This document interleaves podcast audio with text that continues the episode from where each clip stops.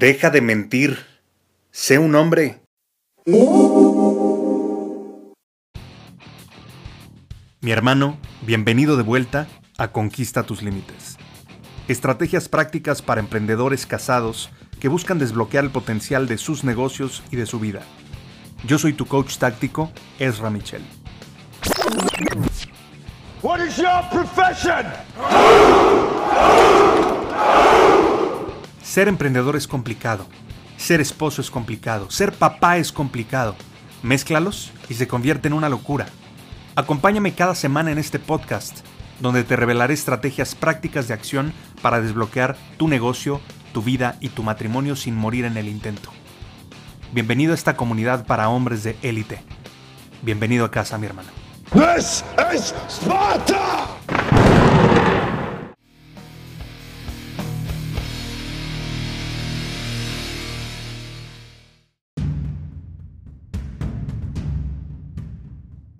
La mayoría de los hombres te puedo decir que mienten. En mi experiencia he escuchado una y otra vez güeyes que me dicen, es que es una mentirita blanca. Y yo de verdad entiendo, porque yo en algún momento de mi vida lo hice. Pero no es lo mejor, mi hermano. No es lo mejor. Te voy a contar un par de historias para ilustrar este punto. Ya conociste anteriormente las etapas por las que pasa el amor antes de morir, ¿no? Ahora quiero compartirte qué tienes que dejar de hacer para que tu relación verdaderamente se desarrolle y tengas una relación chingona, como decimos aquí en México. Lo primero es dejar de mentir.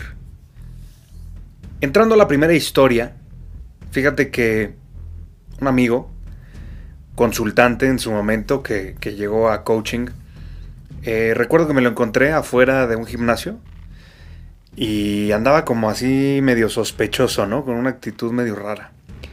Y le dije, ¿qué onda? ¿Cómo estás? Qué gusto verte. No, muy bien, ¿y tú? Pero andaba así como nervioso, como si lo estuvieran siguiendo, ¿no? Y le digo, ¿todo bien?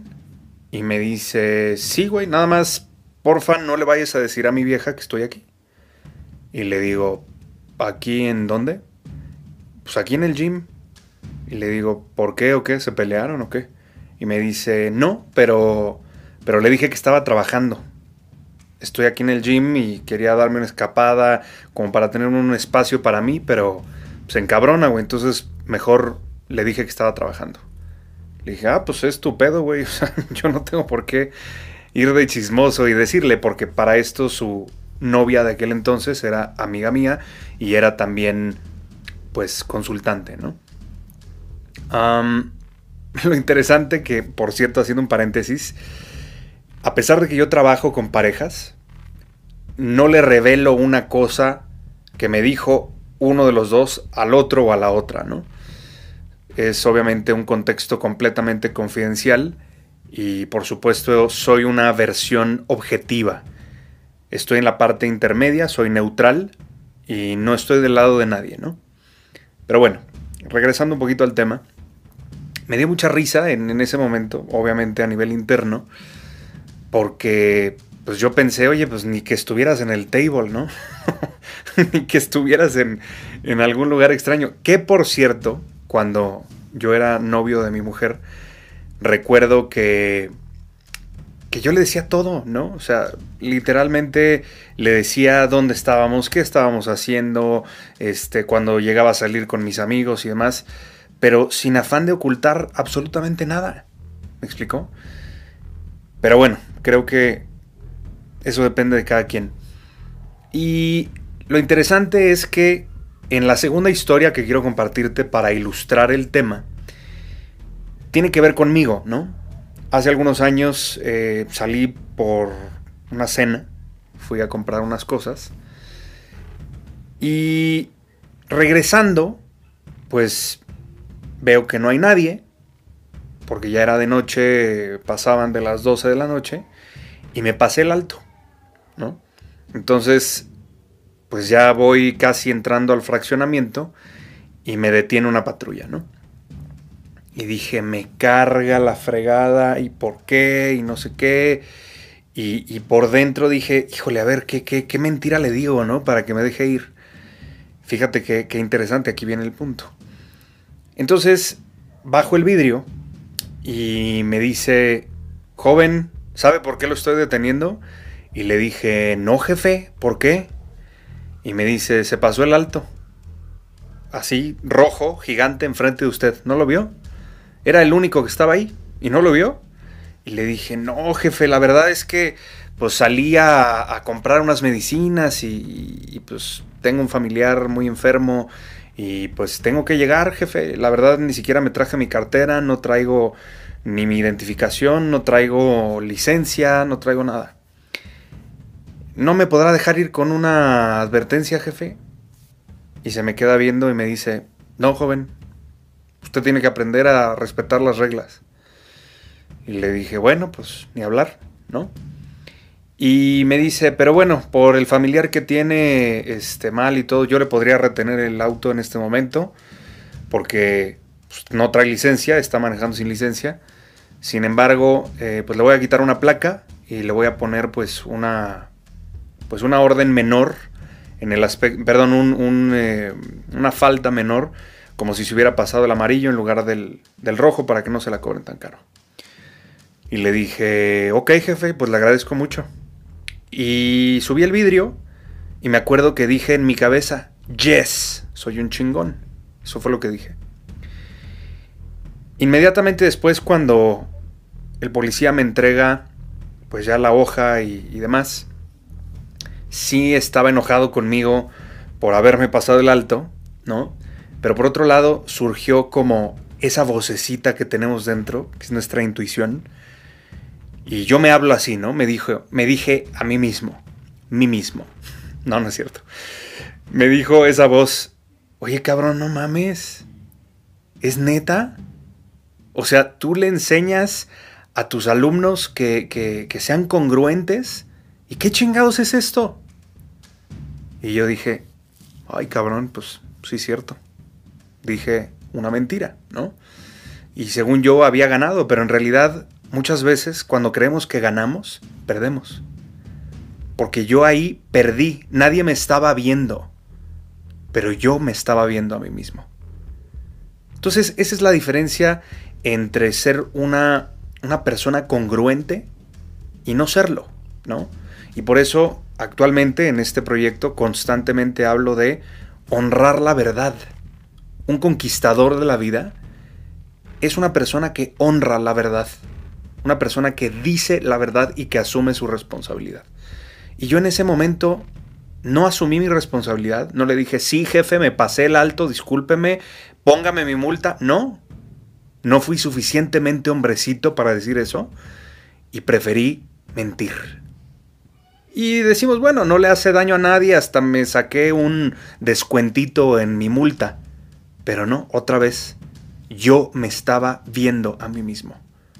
Y ahí es donde está esta situación que te quiero compartir. Entonces, esas mentiritas blancas, como este cuate que le dijo a, a, su novia que estaba en el gimnasio porque se iba a enojar, un conquistador dice la verdad, confronta, ¿sí? Y si quiere ir al pinche gimnasio, le dice a su mujer, me voy a ir al gimnasio. Ay, pero es que ¿por qué? Que no sé qué y que estás llegando muy tarde. Pues sí, pero necesito ir al gimnasio y quiero un espacio para mí. Y por supuesto, buscar negociarlo, buscar conciliarlo. El problema es que este cuate pues no andaba bien con su pareja y obviamente su pareja ya estaba en la fase de resentimiento como lo hemos visto anteriormente en los otros episodios y claro que ella estaba compitiendo en cuestión de atención contra el gimnasio, ¿no? porque le quitaba la atención de su hombre. Entonces, lo interesante es esto que te estoy diciendo, ¿no? O sea, tenemos que ser derechos, tenemos que ser tal cual, asumir nuestra responsabilidad, ¿no? Y verdaderamente buscar acercarnos siendo autores indiscutibles de nuestra propia vida hacia la realidad. Y acercarnos a la realidad me refiero a verdaderamente ver qué es aquello que tengo enfrente si la cagué, si la regué, si cometí un error, decir cometí un error. Algo que yo le admiro mucho a mi papá, por ejemplo, es que, bueno, como te he platicado anteriormente, es fan de los autos deportivos y demás. Y recuerdo que una vez tenía un BMW M5, eh, que bueno, si, si no conoces el M5, pues es una versión bastante deportiva de la serie 5, que bueno, recuerdo que tenía, me parece que 700 caballos, no me acuerdo, algo así.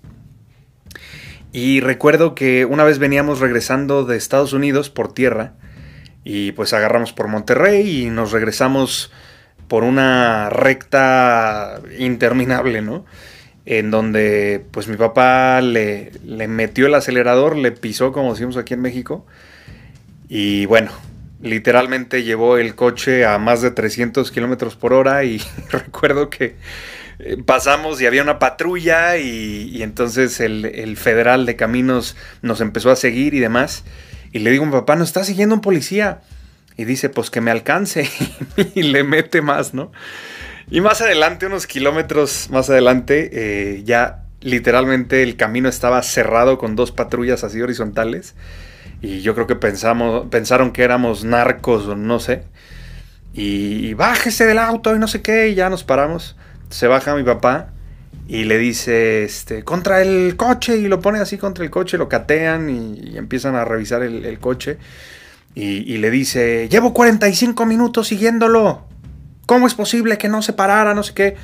Y le dice, uy, jefe, la verdad, si, si yo hubiera comprado uno de estos coches para no pisarle, pues estaría mal. ¿A poco no? ¿A poco usted, si tuviera uno de estos, no le pisaría? y le dice el policía, no, pues sí, la verdad que sí. Ah, pues ahí está. Le dice, ¿de verdad no se siente la velocidad, jefe? Ay, ¿cómo no se va a sentir, güero? Le dice. Y le dice, papá, ¿quiere darle una vuelta?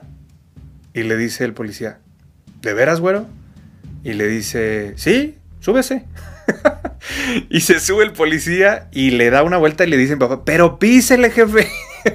y que le pisa el policía y, dice, no, no, no, no, mi güero, esto es como un orgasmo, pero dura más tiempo, le dice. Y ya nos empezamos a reír y le dice, no más por el mero placer de que me dejara manejar su nave, lo voy a dejar ir. Entonces fíjate qué interesante. Mi papá le dijo la verdad, asumió su responsabilidad de que iba a alta velocidad y lo dejaron ir sin ponerle una multa.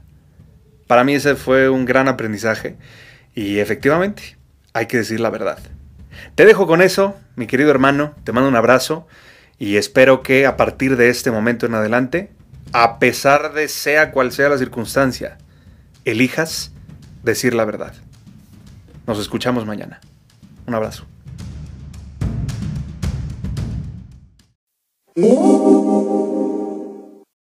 Gracias por su preferencia. Le recordamos que todos nuestros materiales están protegidos por derechos de autor, por lo que todos los derechos quedan reservados. Se prohíbe la reproducción total o parcial de este material sin el consentimiento por escrito del autor.